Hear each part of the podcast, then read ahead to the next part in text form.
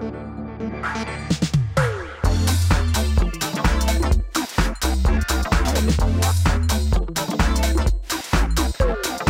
Milí televízni diváci, dovolte mi, aby som vás srdečne privítal pri sledovaní relácie s názvom Flashbacky. Moje meno je Ivan Petro a budem vás sprevádzať dnešným Godzone podcastom. Pozerať nás môžete v TV Noe alebo na našom YouTube kanále s názvom Godzone Daily.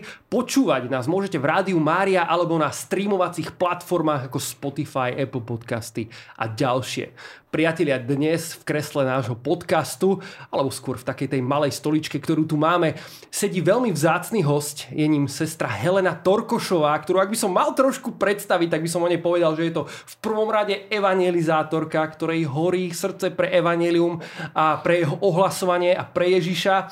Je takisto učiteľkou, určite ste si všimli, že je aj sestrou Františkánkou, no a samozrejme aj zakladateľkou spoločenstva Maranata v Prešove. Sestra Helena, vítaj v našom podcaste. Ďakujem veľmi pekne. Ďakujeme veľmi pekne, že si prijala pozvanie. Sestra Helena, my na úvod tu pre každého hostia máme takúto misku, v ktorej sú také rôzne otázky, ktoré veríme, že nás pobavia, teda uvidíme. Ja tomu určite verím a poprosím ťa v tejto chvíli, aby si si vybrala tri za sebou, nahlas ich prečítala a odpovedala na ne podľa svojho uváženia. Poďme sa na to pozrieť. Aká je najdivnejšia vec, ktorú si zverejnil na internete. No, neviem, čo je divné. Sem tam niečo zverejním.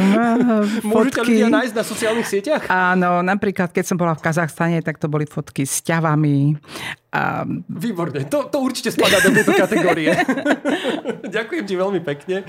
Poďme rovno na ďalšiu otázočku. Som zvedavý.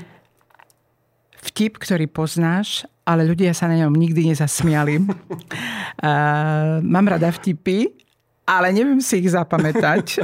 Rada sa smejem, keď to hovoria iní, ale nájdu sa nejaké také, ale, ale teraz, teraz mi e, nejaký nenapadol. E, tým, že neviem ich hovoriť, tak viem, že sa ani ľudia veľmi nesmejú. Čiže Rozumiem. ja nie som ten typ, ale máme v spoločenstve dosť takých vtipalkov, ktorým to ide dobre.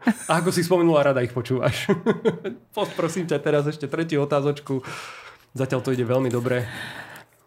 Aký bol tvoj najväčší detský sen? Mm-hmm. Ako sa odráža v dospelosti? Mm-hmm. To je taká z tých hlbších otázok. Áno, ale páči sa mi to, lebo uh, aj papež František nám teraz, keď tu bol, tak povedal, uh, majte odvahu snívať, mm-hmm. lebo Boh neprestal snívať o vás. Čiže od detstva som mala veľa snov. Ako deti sme mali také detstvo ešte veľmi slobodné, voľné. Vyrastala som na jednej dedinke. Takže keď sme boli v prírode, pri Ondáve, na poli, v lese, snívali sme o hviezdách. Potom Gagarin vyletel do vesmíru, chceli sme lietať, nevedeli sme si to predstaviť. No a musím povedať, že preletel za svoj život, za posledných 30 rokov, e, bolo to x letov, ktoré som absolvovala, či do Spojených štátov, Kanady, či Izrael, e, Centrálna Ázia, Kazachstan, Kyrgyzstan, alebo aj v rámci Európy. Takže Boh mi naplnil sen wow. lietať. Ja som zabudol na úvod spomenúť, že ty si vlastne aj misionárka. A to sa pravdepodobne spája s tými cestami, ktorých, o ktorých si hovorila. Ďakujem ti veľmi pekne, Helena, za to, že si podstúpila našu misku otázok. Priatelia, my vo flashbackoch o malú chvíľočku pokračujeme ďalej. Priatelia, práve v tejto chvíli sledujete reláciu s názvom Flashbacky. Našim hostom je sestra Helena Torkošová, ktorej v Godzone Shope vychádza aj nová knižka s názvom Oheň v srdci, o ktorej sa dnes budeme so sestrou Helenou rozprávať, pretože mám na ňu pripravených niekoľko otázok. No a hneď tá moja prvá je tá, že ja sa zároveň v podstate asi aj každého hostia, ktorý príde do flashbackov, pýtam túto otázku. A, a to je tá, sestra Helena, um, ako si sa ty osobne stretla vo svojom živote s Bohom? Je to nádherné, pretože za dar viery ďakujem mojim rodičom, ktorí mi odovzdali takú vieru, ako mali a takým spôsobom, ako najlepšie vedeli.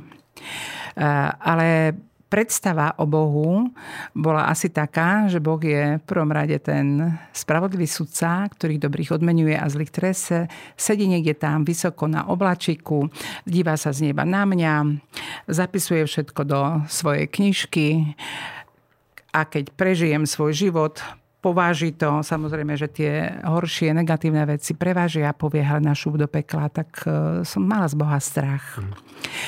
Ako som rastla, tak ten strach bol väčší. Boli to strachy z tmy, strach z budúcnosti, z choroby, zo smrti a tak ďalej.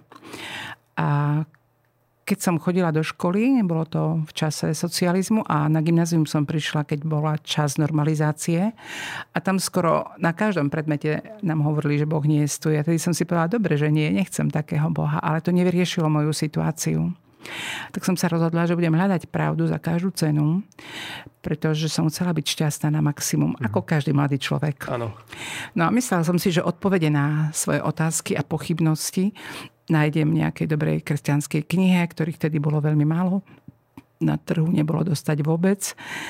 Alebo bude to v kostole počas nejakej super dobrej kázne. Ale na moje veľké prekvapenie nestalo sa to takto. My vtedy sme boli v takej organizácii Socialistický zväz mládeže a mali sme dosť veľa školení, každým rokom ich pribudalo. A mňa Boh prekvapil tak, že on bol prvý v iniciatíve na ceste lásky ku mne. Že stretla som ho tam, kde som absolútne nečakala. Bolo to práve počas protináboženského politického školenia. Do dnešnej doby si neviem na túto situáciu nájsť správnu odpoveď, ale mala som pocit, že mi položil ruku na rameno a po, povedal mi takým nežným, jemným hlasom po mene Helena, vráť sa k viere svojich rodičov. Si myslela, že to počuli všetci v tej sále, ale nikto nereagoval, ale vo mne sa udiala revolúcia. Od tohto momentu som vedela, že potrebujem si urobiť so svojou minulosťou poriadok. E, začala som sa pripravať na generálnu sviatosť zmierenia a za niekoľko týždňov som šla do Levoče, kde bola taká veľká puť. Tam som prišla do prvej budky, ktorá bola okolo baziliky. Kopec kniazov spovedalo. A chcela som to tak úprimne urobiť. Na moje veľké prekvapenie e, kniaz, ktorý tam sedel, s tým nesúhlasil. Povedal, že to sa len tá generálna spoveď nerobí. Treba ísť na duchovné cvičenia a dobre sa pripraviť, lenže vtedy pre bežných ľudí duchovné cvičenia neboli. Mm-hmm. Takže to by tak skoro nebolo. Naliehala som a nakoniec súhlasil. Keď som sa vyspovedala, mala som 18, tak po spovedi povedal, si naozaj dobre pripravená. Ale zapamätaj si jedno. Viac sa k svojej minulosti nevrácaj. U robotku začína nová veta, veľké písmeno, nový život. A v tej chvíli sa v mojom srdci rozlialo obrovské teplo. Ja som prežila v srdci to, o čom píše svätý Jan v prvom liste 4. kapitole v 18. verši. Dokonalá láska nepozná strach. Dokonalá láska vyhania strach, lebo strach má pocit trestu. A Neprečítala som žiadne dôkazy Tomáša Akvinského o existencii Boha. E, nič, čo by som mohla pochopiť rozumom. Mm. Ale zrazu som mala skúsenosť Boha v srdci. Jeho prítomnosť spôsobila to, že v prvom rade sa zmenil môj vzťah k nemu. Predtým som Boha brala ako povinnosť mm. mať omšu, mať modlitbu. A od tej chvíle, keď som prišla domov, prichytila som sa počas dňa, že s ním hovorím o všetkom ako s priateľom. Že sa usmievam, že som žiarila, že všimli si to aj iní, že som nejaká iná, veľmi radostná. A opakovala som si srdci, Boh sám stačí, Boh sám stačí. E, mali sme doma Bibliu, tak cez prázdniny som všetky cesty Apoštola Pavla preštudovala. Čítala som si hlavne skutky, fascinovalo ma to, ako žila prvá církev. A tá túžba vlastniť to, o čom som čítala, bola obrovská. Takže môžem povedať, že to bol taký prvý dotyk Božej lásky, ktorý ma naštartoval, ktorý zmenil veľa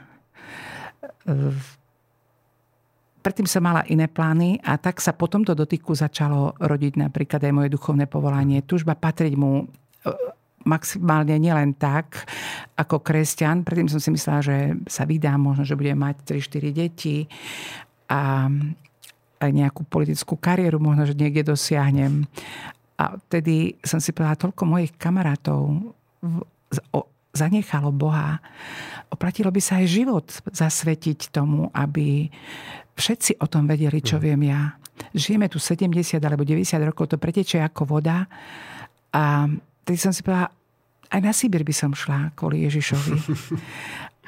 Jednoducho toto to urobilo, ten prvý dotyk. Tých dotykov bolo odtedy veľmi veľa a mali rôzne hĺbky a prejavy a spôsoby, ale to bola prvá vec, ktorá zmenila celý môj život. Ty si na to v podstate odpovedala aj tým eh, vstupom do reholného života k sestram Františkankám. A mm, ono sa to udialo v podstate ešte počas toho tvrdého komunizmu. A čelila si možno nejakému takému prenasledovaniu kvôli svojej viere v tomto období? No už, eh, už keď som sa skontaktovala so sestrami Františkankami, tak nám povedali, že štát eh, zakázal príjmať nový doraz do, do rádov, do všetkých, ale nie církev. A preto našli odvahu rehole a ilegálne prijímali, zakladali malé tajné komunity vo väčších mestách. A na začiatku nám hneď povedali, nemôžeme vám slúbiť žiadnu kariéru. Keď sa na to príde, tak pre následovanie je možno, že aj väzenie. Ale to vôbec ma nenaplnilo strachom alebo obavom. Práve naopak. Sa mi to začalo ešte viac páčiť, lebo to bolo spojené s dobrodružstvom. No, jednoducho adrenalín. Ano. Takže som sa nemohla dočkať, kedy prídem do Bratislavy. Som z východného Slovenska a v Bratislave už sa rozbiehali tie prvé komunity. Bola som medzi tou prvou skupinkou, ktorá takto, takto začínala. Takže hneď na začiatku nám povedali, dali nám aj pár takých pokynov, že nesmieme o tom hoci kde, hoci komu a nehovoriť, lebo je to nebezpečné, keby to niekto vyzradil aj tak nepoškodí iba nám, ale aj iným. Boli sme už celá sieť v tom. Takže bolo to riskantné, ale mali sme obrovskú radosť. E, neživili sme v sebe strach. Práve naopak, Ježiš nám dával tú silu, to nadšenie, boli sme kreatívni, tiež sme vymýšľali nové tajné spôsoby, ako žiť s Bohom, ako šíriť jeho lásku ďalej ďalej. Helena, v tej knižke Oheň v srdci eh, je v jednej kapitole napísaná taká vec, že Helena, pôjdete s nami. Áno. Čo sa tam stalo? Reálne ta teda aj zatkli alebo obvinili z niečoho? Uh, bolo to na kvetnú nedeľu 27. marca 1983, tento dátum nezabudnem do smrti. Veľmi dobre si ho pamätáš. A práve som prišla ráno po 7. na železničnú stanicu a mala som cestovať na jedno stretnutie. A zrazu sa predo mnou objavili dvaja muži. Jeden bol v uniforme zelenej štátnej bezpečnosti, teda riadnej bež, bež, oficiálnej bezpečnosti a druhý bol v civili. Ten, ktorý bol uniformovaný, tak prosil občianský preukaz. Som bola prekvapená, lebo bežne ma nikto nelegitimoval. Ano. Ani som si nebola istá, či ho mám so sebou, ale mala som v kabelke. A keď si overili Helena Torkošová, pôjdete s nami, že kde ja cestujem, to nemyslíte vážne, ne?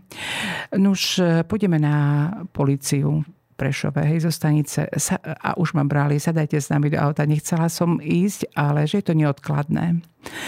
Tak sme krásne po, poviezli. Prišla som k policii, ale už do budovy sme nevkročili. Tam už čakali ďalšie autá, aspoň tri. Fú. A nastúpili ďalší a tam mi len povedali, ideme vám urobiť domovú prehliadku. Mm-hmm. A ja nesúhlasím. E, prečo? Eh, no keďže je podozrenie, že ste súčasťou určitého trestného činu voči určitým zákonom, tak eh, je tu nariadené, ja hovorím, ale ja nesúhlasím s vykonaním domovej prehliadky, pretože mám právo, aby bola pritomná aj nejaká nezúčastnená osoba. Vy tam môžete niečo podhodiť a ma takto usvedčiť. Tak sa ma spýtali, že koho by som chcela ako nezúčastnenú osobu. Tak som povedala, že mám napríklad dve rodné sestry, tak oni môžu byť, im verím, kde bývajú. Bývali 40 kilometrov od Prešova. Tak si ich pekne povozila. Nie, to je ďaleko. Prehliadka má neodkladný charakter. My sme si už nezúčastnenú osobu s sebou priviezli. Je to ten a ten pán, nebudem menovať, mm-hmm. lebo žije v Prešove. A, a je sa hovorím, to môže byť váš spolupracovník. Nie, to je človek, ktorý pracuje v takej a takej firme a ide s nami. Ak dnes sa, sa vám to nepáči, môžete sa stiažovať, potom napísať stiažnosť. No a tak prišli sme k môj bytu, kde sme bývali. Musela som otvoriť sedem mužov a jedna žena. Bola aj žena, keby bolo treba robiť osobnú prehliadku. Prišli so mnou a do jednej prehliadali každú vec v našom byte. E, my sme predtým teda dosť veľa vecí podschovávali, takže nebolo toho až tak veľa, možno, že jedno vrece zobrali. Niekoľko kufrov sme odniesli, e, veci, ktoré sme používali pre náš duchovný rast. Ano. Ale aj tak teda niečo našli. No. A potom o jednej, po skončení novej prehliadky, ma zobrali na výsluch na policiu, kde ma držali do večera. Skončili sme večer a hneď mi napísali pozvanku na ďalší deň a na uh-huh. ďalší deň. Uh-huh. Nemali dôkaz ešte, aby ma zatkli. Áno. Niektoré sestry zatkli, niektoré boli vo vyšetrovačke 48 hodín, e, niektoré boli niekoľko mesiacov v iných mestách zatvorené, ale u mňa nemali dôkazový materiál, uh-huh. tak ma pozývali. Priatelia, sestra Helena toto ešte uh, viac opisuje vo svojej knihe, ktorá teraz vychádza v Gazon Shope. My teraz trošku preskočíme a ja sa ťa Helena spýtam na to, že po revolúcii si sa ty vlastne s mnohými týmito ľuďmi reálne stretla. Uh, o čom aj hovoríš, respektíve píšeš v knižke, ktorí proti tebe nejako, proti tebe teda vystupovali nejak, alebo ťa súdili, alebo čokoľvek. A v knihe som našiel takú vetu, že, že súdružka, nehnevaj sa na mňa, čo skoro zomriem a potrebujem tvoje odpustenie. Áno, stalo sa to. To bolo silné pre mňa. Ešte keď sme takto chodievali na vysluchy, alebo až do, to bolo od 83. roku, až do padu komunizmu, do novembra 89, pravidelne som bola predvolávaná a sledovaná orgánmi štátnej bezpečnosti. A naši duchovní vodcovia, ktorí nás viedli, tak nám hovorili, to nie je náhoda, že s členmi štátnej bezpečnosti, ktorí zapreli Krista, mnohí boli pokrstení, sa práve my stretávame na tých výsluchoch. Modlíme sa vždy, keď aj ideme na výsluch a prídeme z výsluchu, aby e, mohli poznať pána a my, aby sme sa mohli byť svetkami ich obratenia tak ako svätý Pavol sa obrátil. A tak sme im odpúšťali po každom vysluchu, žehnali, a aby prišli teda k Bohu. Úprimne sme sa modlili. Lenže po tej domovej prehliadke, ja som tedy robila v školstve a samozrejme, že musela som opustiť učiteľské kruhy. A keď sme sa potom rozprávali aj s kresťanskými právnikmi, tak oni hovorili, to je veľká škoda, že kopec učiteľov takto prepúšťajú kvôli viere z učiteľských služieb a nikde to nie je zachytené, lebo učiteľia, ktorí majú rodiny, potom sa snažia nájsť si rýchle prácu a nemajú silu sa súdiť, že je to neprávom alebo nie je to podchytené ani takto v súdnictve. Tak mi jeden právnik takýto e, navrhol, či by som mala energiu, silu, nervy pevné ísť do toho. Že to má taký morálny význam, hoci ja už nikdy učiť nebudem, keby som aj vyhrala ten súd, tak to už by nemalo zmysel, lebo by likvidovali ináč človeka. Aj. Ale šla som do toho a tým pádom som sa súdila s odborom školstva. A bol štyrikrát, každý po mesiaci bolo pojednávanie, bol tam vedúci odboru školstva, bola tam moja riaditeľka, bola tam moja inšpektorka. Samozrejme, že tento súd som prehrala, ale mohla som sa odvolať do Košic na krajsky vtedy, ale to som už nerobila. Zaradila som sa do pracovného procesu, komunizmus skončil a ja som šla opäť učiť. Wow. A tak som raz učila e, na obrovskej škole cirkevnej, kde jedna vychovateľka pondelok prišla e, do práce a hovorí, musím s tebou hovoriť. Ja som včera bola na krstinách a medzi mojimi príbuznými bola aj tá a tá pani a ona rob... prišlo na to, že my sme teraz kolegyne. A ona hovorí, ona robila dakedy inšpektorku. Chce sa s tebou za každú cenu stretnúť. Mám ťa pozdraviť a poprosiť, že chce teda hovoriť e, a hlavne jej záležalo na tom, či sa na ňu nehneváš. No a naozaj my sme sa stretli potom porozprávali, všetko si vysvetlili. E, pre ňu bolo veľmi dôležité.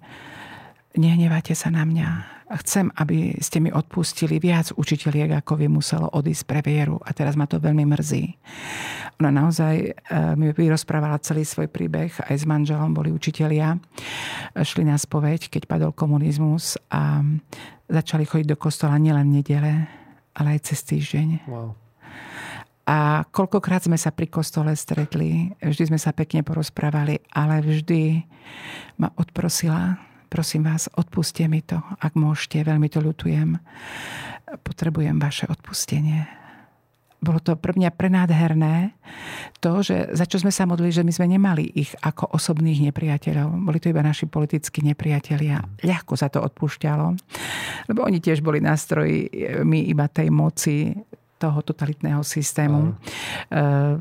Čiže sme chápali, hej, že sme prenasledovaní pre meno Ježiš a Ježiš nám dal silu, že nebolo to ťažké odpustiť, pretože sme prešli vyťazne cez túto skúšku viery. Helena, teraz možno taká otázka z iného súdka. A možno by sa dalo povedať, že rehola, vzťahy, láska, o tom sa veľa nehovorí, ale v jednej kapitole e, v tej knižke ako keby je spomínaný nejaký chlapec, ktorý za tebou zvykol chodiť.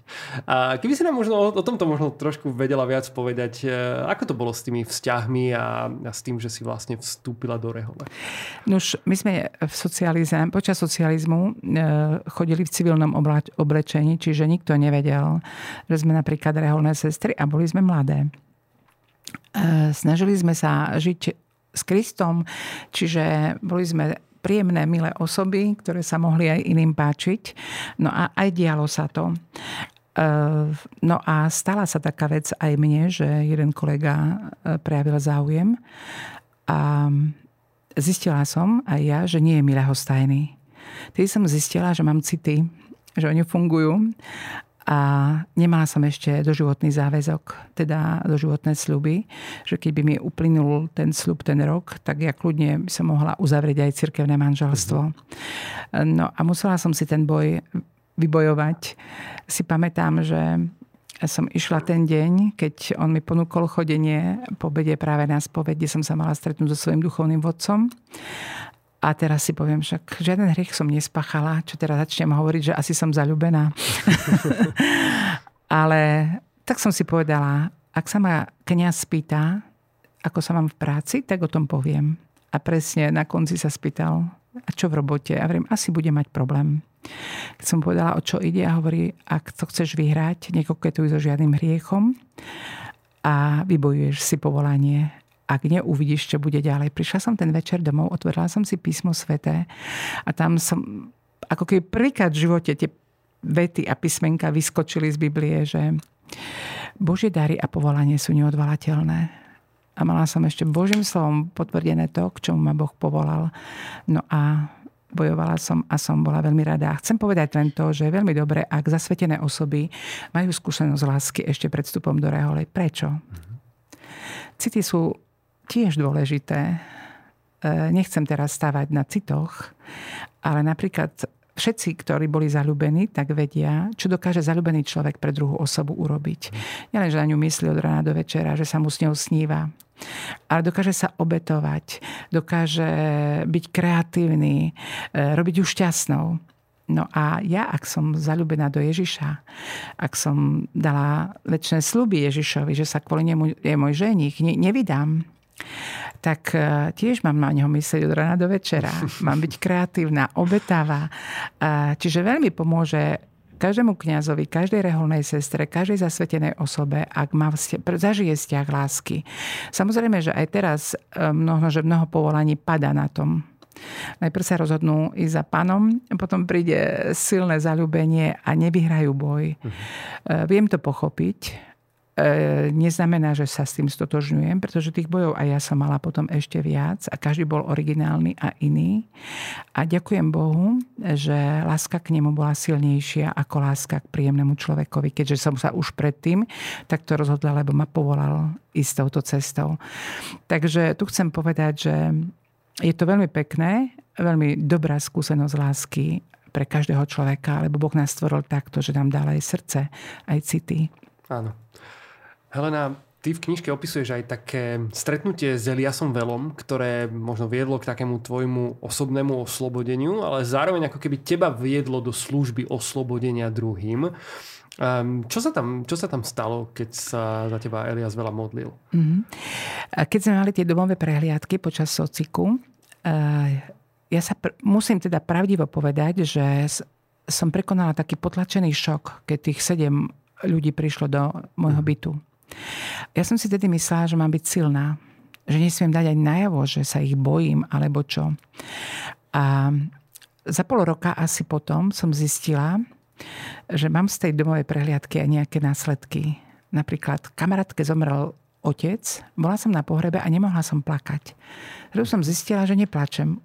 A predtým pre každé dievča, pre každú ženu je to prirodzené uvoľnenie napätia všetkého. Hej.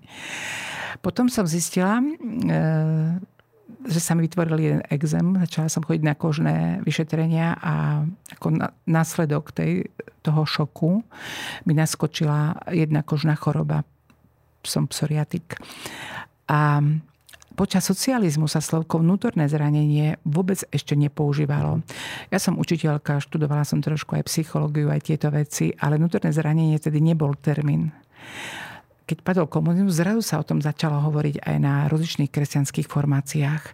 A tak som aj z Bratislavy od Moniky Genceriovej dostala pozvánku na prvý taký seminár o vnútornom uzdravení s patrom Eliasom Velom. A som povedala, idem na to. Idem, či som v poriadku, chcem plakať a nemôžem. No a keď som teda bola na takom osobnom stretnutí s ním ako s tebou nakoniec po celom seminári. Nenašla som koreň mojho problému. Mm-hmm. On všetky korene mal v rodinách, v alkoholizme, v rozvodoch, všetko možnom, hej, ale môj problém politicko prenásledovací nebol.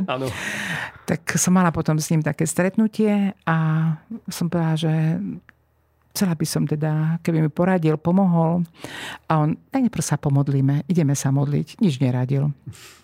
Položil mi ruku na rameno a teraz nič o mne nevedel. A hovorí, pani Ježišu, príď do momentu, keď k tejto sestre vtrhlo sedem mužov do bytu a ona, on nazval vlastne ten môj problém. Ona prežila šok a ho potlačila. Ďakujem, že si bol v tej chvíli v tom byte s ňou a že ty si aj teraz tu s ňou a zra- to bolo leto. Som mala na boso sandály, sedela som na takej pohovke a zrazu, keď sa za mňa takto modlil, som cítila, ako mi kvapkajú zrazu slzy až na moje bose nohy, až na zem, hej, rinuli sa. To bolo po niekoľkých rokoch proste, jak kanál, hej. No a tak potom sme mali fantastický rozhovor. Uh, on sa ma potom spýtal, koľko je to rokov odtedy. A hovorí, no, je to proces, dnes začal proces vnútorného uzdravenia. Je možné, že bude trvať toľko rokov, koľko sa tomu nevenovala pozornosť. Lebo mi povedal, ty si mala právo sa bať, ty si mala právo e, byť slabou. Aj, nemusela si hrať sa na silu, keď si bola slabá. A tak som sa tedy pýtala, že môžem sa modliť za ľudí, lebo ja som sa už predtým modlila, už som slúžila touto službou, už sme sa modlili za ľudí, modlitbu príhovoru. A on práve naopak hovorí, práve teraz si budeš rozumieť ľuďom, ktorí prežili rozličné formy vnútorného zranenia, lebo proces uzdravenia už u teba nastal a Boh ťa v tej, pasuje do tejto služby a ťa požehná, ako nepochybuj o tom.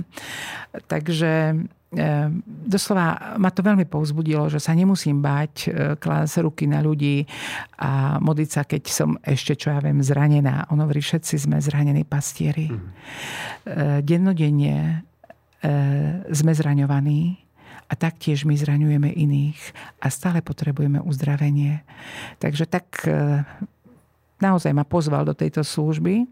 Z začiatku to bolo fakt najviac služba modlitby za uzdravenie uh-huh. a potom sa začali diať oslobodenia a niekedy aj fyzické uzdravenie a už to potom takto šlo ďalej hlbšie. K tomu sa ešte dostaneme, sestra Helena. My sme v tejto chvíli vyčerpali, priatelia, náš čas pre televíziu Noe, ale so sestrou Helenou budeme ešte pokračovať v tomto rozhovore na našom YouTube kanáli s názvom Gods on Daily, ktorý vás pozývame odoberať, sledovať a takisto dopozerať tento rozhovor. No a ak by ste chceli vedieť ešte viac, priatelia, tak vás pozývame eh, obstarať si túto novú knižku s názvom Oheň v srdci, ktorý vyšiel sestre Helene.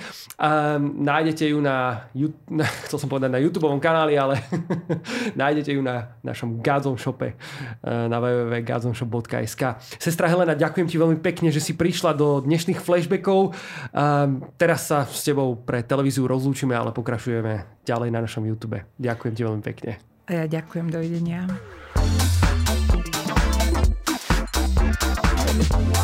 Priatelia, no a v tejto chvíli pokračujeme so sestrou Helenou ďalej v našom podcastíku, tu na našom YouTube kanále Gods on Daily, ktorý by the way môžete komentovať. Takže ak e, vás niečo povzbudilo už do tejto časti, kde ste sa až dostali, určite nám to dajte vedieť v komentároch a my si ich potom určite prečítame. No a sestra Helena, ja by som nadviazal na toho Eliasa Velu, o ktorom sme sa rozprávali pred chvíľočkou ďalšou takou otázkou. Um, on ti naozaj tak, dalo by sa povedať, charizmaticky slúžil takým slovom poznania, kedy naozaj, ako si hovorila, nemal šancu vedieť o tom, že tých sedem mužov vtedy na tej domovej prehliadke uh, a, a všetky tie detaily, ktoré ti vlastne povedal v tej modlitbe, čiže dalo, sa, dalo by sa povedať, že to bolo naozaj také uh, vnúknutie ducha.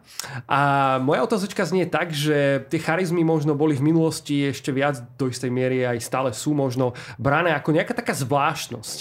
A, a moja otázka znie, že ako odpovedáš možno ľuďom, ktorí pri takomto slove alebo označení teba ako nejaké, že charizmatik, charizmatička e, prevracajú očami. Čo, čo im povieš na to? Tam je ťažko niečo hovoriť, ale odpoveď je jednoduchá. Všetci sme charizmatici od krstu. Lebo pri krste sme prijali prorocký, kňazský a kráľovský úrad. A vlastne to je rozvoj potom týchto charizmatických darov. Takže e, Väčšinou odpovedám takto jednoducho. Týka sa to každého jedného z nás. Áno. Helena, ty v podstate potom neskôr si mala rozbehnuté veci v Prešove, čo sa týka služby. Hovorili sme na úvod podcastu, že v podstate si zakladateľkou spoločenstva Maranata, ktoré určite mnohí z vás, priatelia, poznáte. A v tomto momente, alebo v tomto období tvojho života zároveň e, prišla taká ponuka alebo pozvanie, alebo neviem, či rozhodnutie to nazvať, e, ktoré znelo, Helena, pôjdeš do Kazachstanu. A spája sa to teda pravdepodobne s misiami a hovoríš o tom aj vo svojej knihe. E, aká bola na to tvoja reakcia, keď ti toto oznámili? Bolo to po jednom rozhovore s našou provinciálnou predstavenou, kde mi to jedna sestra navrhla, že je taká potreba, alebo v Kazachstane sme otvorili misiu hneď po pade komunizmu. Išlo tam niekoľko mladých sestier zo Slovenska a mnohé tam už boli 25 rokov, potrebovali prísť aj domov, e, trošku urobiť si sabatický rok, alebo aj na nejaké preventívne prehliadky, lekárske a tak. Takže potreba bola. Prekvapilo ma to. Neratala som e, nikdy s tým, že by som šla na nejaké misie konštantne. E, príležitostne som na krátke také misijné výjazdy chodila, ale tým, že som tu bola tak naplno zapojená do evangelizačnej činnosti, ja som stále mala čo robiť, stále som mala nové vízie, plány, takže vôbec som s tým nerátala. Takže ma to prekvapilo. A išla som to riešiť s Bohom, čo on na to. A myslela som si, že sa my dvaja s Ježišom nejak dohodneme, že nie. Ale nedalo sa mi za to modliť. Keď som tak sedela v kaplnke pred bohostánkom, tak zrazu som počula len daj mi všetko, ja príjmem všetko a dám ti všetko. A tak som šla a Boh to požehnal. Ďakujem za túto skúsenosť. Mala som ísť za niekoľko mesiacov a po niekoľkých mesiacoch som si poprosila o rok, potom o ďalší rok ja sama, pretože boli potreby tam. Prosili ma nielen ľudia, nielen sestry, nielen kňazi, ale aj biskupy, že aby som ostala ešte, ešte. A ďakujem, lebo prišla som iná, obohatená novou skúsenosťou. Možno sa to ťažko bude hovoriť, ale dalo by sa povedať e, o nejakom takom naozaj silnom momente, ktorý si pamätáš, že ťa tak osobne zasiahol počas tých misí v tom Kazachstane? Bolo ich veľa, ale Boh mi dal tak e, potvrdiť e, to, že je so mnou. Napríklad, ja som sa každú nedeľu po Svetej Omši modlievala tiež tam za ľudí otec Vladimír mal katechézy, prípravu na krst v jednej miestnosti a ja som po jednom brala tých ľudí na modlitbu príhovoru. A mnohí teda zažili silné dotyky, božie dotyky, aj uzdravenia, čiže tá zväzť sa o tom rozniesla. Mali sme vo farnosti v susedstve jednu pani, ktorá mala manžela muslima. A nebránil jej chodiť do kostola, aj chlapčeka mali adoptovaného, lebo nemohli mať deti. Ale tento jej manžel mal dosť vysokú pozíciu, bol elektroinžinier a zrazu ho začali tak bolieť kolená, že mal pracovné problémy. On robil kolaudácie stavieb pred odovzdaním a neboli ešte funkčné výťahy a musel niekoľko poschodí prekonávať a nemohol zrazu chodiť. Pochodil všetkých lekárov aj v hlavnom meste a nič nepomáhalo. Tak Natáša, jeho manželka mu povedala, choď ešte za sestrou Helenou. Tak sme sa, objednal sa u mňa na sobotu po obede, sedeli sme takto pri čaji, kde porozprával celý svoj príbeh, že jeho starý otec bol mufti ako kedysi ešte moslimský kňaz, uh-huh. ale počas ociku, hej, kto komu našli Korán alebo Bibliu išiel do Lagra, hej, čiže to potom zanechali a on sa stal aj členom komunistickej strany, lebo boli výhody, dostal vzdelanie, seriózne bývanie, prácu, pozíciu a tak. No ale si myslím, no jak teraz prejdem, že ja sa mám modliť za uzdravenie, keď nemu hovorím, že veríte, že Ježiš Kristus vás môže uzdraviť, e, lebo my ho uznáme za Božieho syna, oni iba za proroka, hej. No jak ťa to tak boli, tak ti to je jedno, no, hej. Vtedy povieš, verím. pri, prikyvol asi tak po hodine, kde som mu oznámila kerygmu, čo Ježiš pre nás urobil. E, a že je ten istý ako keď chodil pred 2000 rokmi po tejto zemi, on môže s tou istou mocou prejsť. Ak verí, tak sa aspoň takú maličkú vieru, ak má, tak sa môžem za jeho kolená pomodliť. A dokonca sa ho spýtala, či môžem na kolená položiť ruky. A začala som sa jednoducho modliť. Možno, že modlitba trvala 15-20 minút, nie dlhšie, určite nie. Najprv viac bolo o tej evangelizácie slovnej. Ohlasila som mu viac Ježiša a Božie slovo. A keď som sa pomodlila, tak sa opýtam, ako sa cíti a hovorí sestra Helena, ja som elektroinžinier, ja niečo o elektrike viem. Ale tu bolo viac ako 220 V v mojich kolenách. Už až do špiku kosti mi to všetko tam pre, prepalilo. E, čo máte v tých rukách? A ja hovorím, nič to, ja hovorím, Ježiš Kristus. E, na druhý deň ja som povedala, že sa trikrát budem za ňou modliť. Mm-hmm. To bola sobota, hovorím, zajtra po omši príďte. O 11. máme svetú omšu, okolo pol jednej príďte.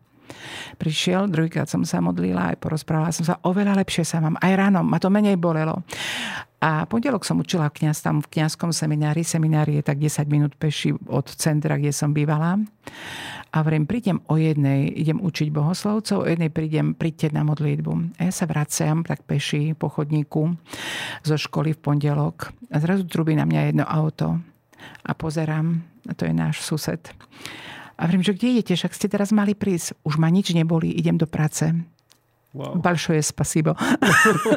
tak napríklad to bol taký, taký veľmi pekný, aj vtipný, wow. vtipný zážitok, no, misijný. To nezažijete na Slovensku. Vtipný aj silný. Takže nedá sa zabudnúť. No. A že Boh uzdravil aj moslimám. Ale wow. nebol taký nepriateľský, to bol mm-hmm. veľmi príjemný mm-hmm. človek. Wow. Priatelia, viac týchto príbehov určite načítate aj v knižke sestry Heleny, ktorú tu máme spolu, o ktorej sa bavíme. A ja by som ešte povedal jednu takú vec, že na konci v podstate som našiel takú podkapitolu alebo pod tou kapitolou bolo napísané, že taký krásny podtitul, mohli by sme povedať, že v evangelizácii sa do dôchodku nechodí. Presne tak. Ani apoštoli nešli. Oni síce v tom dôchodkom veku mnohí už teda prišli o život aj nasilne, že takmer všetci, hej, okrem svätého Jana, boli mučeníci. Ale mne sa už pár ľudí spýtalo, a ty kedy pôjdeš do dôchodku? Musím sa vám priznať, ja už som v dôchodku. Poberám dôchodok. Ale stále učím. Samozrejme, že iba na čiastočný úvezok, nie na úplný. Čiže aj teraz môžem ohlasovať evanelium svojim študentom na strednej elektrotechnickej škole v Prešove. E, stále robím evangelizáciu. Moje heslo je e, ohlasuj vhod aj nevhod. Hmm. Kedy sa dá, kde sa dá a ako sa dá. Prišiel lockdown, začali sme používať viac médiá Čiže spôsobom, aký sa, akým sa dá. Pokiaľ vládzem chodiť, nemám problém prísť aj tu do štúdia a deliť sa s vierou, ktorú mám ďaká pánu Ježišovi a s Evangeliom. Eh, Jana Pavla II, keď sa spýtali, že ktorá veta z písma svätého je taká naj, hneď mnohí typovali, že asi z Janovho Evangelia Boh je láska. A on povedal, nie. Božou túžbou je, aby všetci ľudia poznali pravdu a boli spasení. A Ježiš je cesta, pravda a život. Čiže chcem mať účasť na tom, po čom túži Boh. Božou túžbou je, aby všetci ľudia poznali pravdu a boli spasení. Čiže e, keď aj cestujem, modlím sa, aby som stretla ľudí, ktorí chcú komunikovať. Teraz každému stačí mobil, hej, málo sa už komunikuje dopravných prostriedkov, keď idem vlakom alebo autobusom. Sa niekedy aj modlím, aby došiel taký e, prirodzený, úplne prirodzený rozhovor a mohla som zdieľať vieru. Bývam v centre, kde prichádza veľa detí, mladých ľudí, rodín, manželských párov, starých ľudí, chorých ľudí. Čiže niekedy nemusím ani nikde ísť, ani vyhľadávať. E, tam mám milión spôsobov, ako môžem slúžiť e, Božím slovom, evangelizáciou a modlitbou.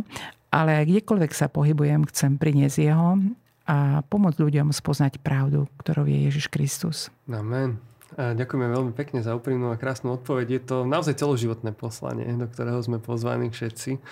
A sestra Helena, aké to bolo uh, tvoriť tú knižku? Je možno niečo, čo uh, si tam nedala a chcela? Alebo aký to bol pocit, keď e, prebiehali tie rozhovory, keď sa to písalo? No musím sa priznať, že ja by som sa nikdy do písania knihy nedala. Uh, bližšie mi je rozprávanie ako uh-huh. písanie. Čiže vôbec som neplánovala ja písať knihu, ale keď prišli s mikrofónom a dali mi otázky, a tak povedali, som, že to prepíšu. Tak som tak odpovedala. Ja som iba to, čo sa pýtali, odpovedala a narobili sa na tom tí iní tvorcovia. Áno. Takže e, nebol to môj plán, ale dala som svedectvo. A samozrejme, že nedá sa do jednej knihy toľko rokov popísať. Čiže je tam veľa vecí, ktoré ešte neboli. Chcem povedať to, že Boh robí stále nové veci. A aj teraz v mojom živote robí nové veci a ma pozýva k novým výzvam. E, napríklad nestihli sme sa tam dostať k veci, že čo robím teraz ako nové. E, v roku 2018 bola synoda pre mladých v Ríme a po nej vyšiel dokument Christus Vivit. Prečítala som si ho a 8. a 9. kapitola sa týka pastorácie slobodných single. Mm-hmm. Papež tam píše, e, je potrebné venovať sa v cirkvi pastorácii slobodným, lebo je ich veľa a sú potrební, sú užitoční. A tedy ma to nakoplo. V našom meste, v našom spoločenstve nemáme túto službu. Pane, lebo máme službu mladým, uh-huh. ale nemáme slobodným od napríklad 23 do 50. Áno. A aj ich kopec. A v ten rok, keď som toto čítala, tak sme vytvárali nové skupinky, sme robili také večery chvál, kde prichádzalo aj 500, aj 700 ľudí a mnohí nemali žia- nepatrili do žiadnych spoločenstiev. A tak sme dali takú výzvu, že skúste si nájsť malú skupinku, teda byť členom malej skupinky aspoň na 3 mesiace, mať skúsenosť. My vám pomôžeme nájsť vedúceho. Kto chce, nech napíše vypíše anketový lístok. Mysleli sme si, že sa 20-30 ľudí z toho množstva prihlási a tých dvoch, troch animátorov nájdeme. Prihlásilo sa 100 ľudí. 65 z nich bolo single, mm-hmm. slobodných. A to bola pre mňa výzva. Tak poď sa venovať tejto skupine. Začala som robiť duchovné obnovy v Prešove a Bohu som povedala, ak to chceš ty, tak nech sa na prvú duchovnú obnovu prihlási aspoň 50 ľudí. Prihlásilo sa 90. Wow. No a tak dva roky robíme dva a pol duchovné obnovy pre slobodných. Teraz už máme každý prvý piatok e, stretnutie večer. Rozbehli sa aj vylety a niektorí sa aj tam našli, že už sú aj zosobašení, ano. že sa našli práve tam, sa zoznámili. Niektorí riešia svoje e, duchovné alebo kniazské povolanie. Takže je to taká nová služba, ktorú som len teraz rozbehla. A ďakujem Bohu, že nemá problém e, robiť aj cez mňa nové veci. Wow. O tom nie je napríklad. a ďalších iných. Áno. Ďakujem veľmi pekne. Je to určite aj obrovskou inšpiráciou. Určite pre naše spoločenstvo a možno aj mnohé ďalšie na Slovensku a v zahraničí zahraničí, venovať sa práve tejto skupine ľudí. A sestra Helena, ja tu mám na teba mnoho otázok aj na našom Instagrame, kde sme dali ľuďom možnosť pýtať sa, e, čo by ich teda zaujímalo, čo by sa chceli spýtať, tak ja niekoľko z nich prečítam a už nechám na teba, že ako odpovieš, e, či kratšie, dlhšie, kľudne, kľudne e, podľa svojho uváženia. Ďakujeme všetkým z vás, ktorí písali otázky, priatelia. Ak by ste chceli písať otázky aj na ďalších hostí, ktorí prídu do Godzone podcastu s názvom Flashbacky, môžete tak urobiť, keď budete sledovať náš Instagram s názvom Godzone SK. Tam dávame vždy príležitosť pýtať sa otázočky našich hostí. Takže, sestra Helena, zaujímavá otázka, možno z takého všeobecnejšieho súdka. Katka sa pýta, ako zistím, čo je Božia vôľa? Mm-hmm. Dobrá otázka. ak e, máš čas a odvahu, začni čítať Božie slovo a Boh nám svoj plán svoju volu zjavuje aj v písme svetom. Ak e, si myslíš, že nekorešponduje to, Najdi si skúsenejšieho človeka vo viere. E, môže to byť možno, že animátor malej skupinky, alebo nejaký vedúci z nejakého spoločenstva kresťanského, alebo kňaz. Vyhľadaj, porozprávaj sa, choď hlbšie. Najdi si spoločenstvo a spolu aj s inými. Delte sa, rozlišujte, hľadajte a modli sa, rozprávaj s Bohom. Ďakujem veľmi pekne za odpoveď. E, je tu mnoho otázok, priatelia, na ktoré sme v podstate aj odpovedali počas tohto podcastu, takže si ho určite e, vypočujte celý. Tie teda neprečítam, ale prečítam napríklad túto. E, sestra Helena, akú farbu by ste najradšej nosili, keby ste nemali reholné rúcho? Modrú. Modrú. Dalo by sa povedať, že je to vaša obľúbená farba? Áno, všetky odtiene modrej. Výborne. Farba neba. Áno. Ďakujem veľmi pekne. Um, tu sme spomínali, že aký je najkrajší možno zážitok z misií v Kazachstane. Mohli by sme ho definovať ako aj ten, ktorý ste spomínali teoreticky. Um, otázočka. Um, chceli ste byť od malička reholničkou? Od malička nie. Počas strednej školy sa to začalo tak rodiť a potom sa to začalo naplňať. Pozdravujeme s Piatkou pre mladých. To je ďalší komentár, ktorý prišiel. Vaša účasť na nich je vždy veľkým požehnaním. No tak, tak to je tá služba, Team Single. A to je ono to vlastne. Sú, áno. Dobre, super. tak pozdravujeme aj my z Gado podcastu no. všetkých vás. Ďakujeme krásne. Um, na toto úprimne neviem, že či sme odpovedali alebo nie, ale spýtam sa, nad akými povolaniami ste sa rozhodovali? Uh, cítili ste možno, že vás Boh volá aj do niečoho iného ako do zasveteného života? Uh, nuž, asi také dve veci uh, počas gymnázia uh-huh. sa premietali moje mysli, že buď pôjdem študovať ruštinu a diepis a budem učiteľkou, alebo že pôjdem študovať politickú ekonómiu. Uh-huh. Keďže som sa angažovala už aj v tom socialistickom zväze mládeže a potom to po dotyku Boha padlo. Dobre, super. Ďakujeme veľmi pekne za odpoveď. Um, uh, tu je taká otázka, ktorá podľa mňa odpoveď na ňu je asi, asi jasná. Nehambíte sa uh, chodiť uh, ako sestra uh, v reholnom oblečení po ulici. Ja si myslím, že to je, to je práve aj ten nástroj evangelizácia, tá výhoda. Nemusím vôbec sestra, nič že... hovoriť. Áno, svedčíš svojim oblečením, svojim životom. Áno, ale je to, má to aj druhú stránku. Uh-huh. Ako niekedy sa stane, že sú aj nepríjemní ľudia, ktorí uh-huh. nám niečo aj nepríjemné povedia, ale môžeme sa za nich v duchu modliť a odpúšťať a žehnať. Ale chcem povedať, že naša rehoľa e, má takú možnosť tým, že celý názov našej rehole je školské sestry svätého Františka a máme v rehole aj sestry, ktoré sú telocvikárky. Čiže my sme ešte pred druhým vatikánskym koncilom mali dovolenie používať aj športový odev podľa potreby a ísť aj v civili, ak je to treba. Áno. Čiže keď sme po pade komunizmu mohli zobrať toto znamenie, tento znak zasvetenia. E, chodila som už do školy takto, v reholnom odeve. Ale napríklad, keď som išla do Teska na nákup, tak som išla v civili, bo som si myslela, že všetci ľudia pozerajú nám do nákupného košíka, čo my kupujeme ano. a ko, koľko toho zjeme. A často sme na akcie kupovali veci aj na veľké nákupy. Tak som zásadne chodila v civili. A raz takto bola taká situácia, učila som, Mala som okienko v rozhoru dve hodiny voľné a večer sme mali dostať jednu francúzsku lektorku na návštevu a bolo treba ísť kúpiť niečo na večeru. Ja hovorím, ja idem rýchle do Teska. No ale priznám sa vám, eh, ten habit aj závoj má aj veľa výhod. Ja som ten deň mala masné vlasy, devčatá vedia, čo to je. Čiže nemáte slušné vlasy upravené, nemôžem ísť do obchodu bez závoja. Tak som išla tak, ako bolo v habite do obchodu. Ne, neprezliekala som sa a skočila som rýchle do obchodu. Idem s dvomi taškami na kupu v MHDčku a zrazu v tl- natlačenom autobuse sa spredu dozadu ku mne tlačí jeden pán, mohol mať 35 rokov.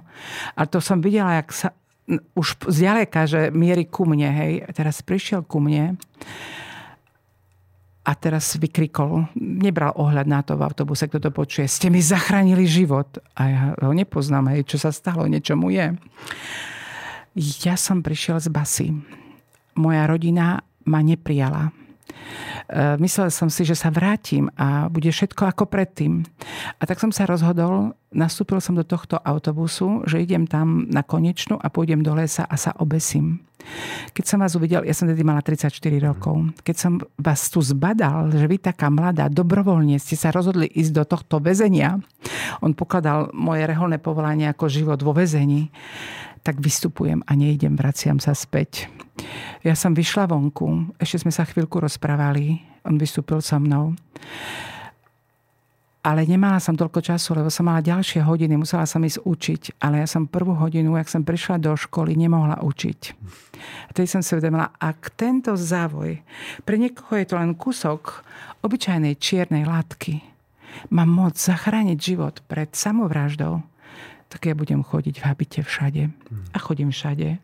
Aj na malé prechádzky do lesa idem, len si dám botázky a idem v habite, pokiaľ nemusím ako sa prezliekať, pretože toto vtedy bolo pre mňa svedectvo, ktoré ma naštartovalo, mm. že je to perfektné. Týmto môžem veľa, nie, bez slov evangelizovať a dokonca ano. zachrániť život. Ano.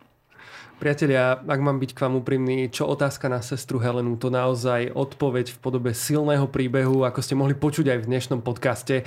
Ak by ste chceli viac týchto príbehov počuť, v respektíve čítať, máme teraz v Gazon Shope novú knižku, ktorá vyšla sestre Helene s názvom Oheň v srdci. Takto vyzerá takto ju tam nájdete, určite vám ju odporúčame. A touto cestou ďakujeme, sestra Helena, že si prišla do nášho podcastu, že si merala cestu a že sme mali tú milosť a možnosť sa spolu takto porozprávať. Ďakujem. A ja ďakujem, bol to pre mňa privilegium a radostné stretnutie. Vďaka. Buďte požehnaní. Veľmi sa tešíme, ďakujeme a priatelia vám prajeme tiež veľa požehnania. Majte sa krásne, vidíme sa pri ďalšom Gádzom podcaste. Čaute. Dovidenia.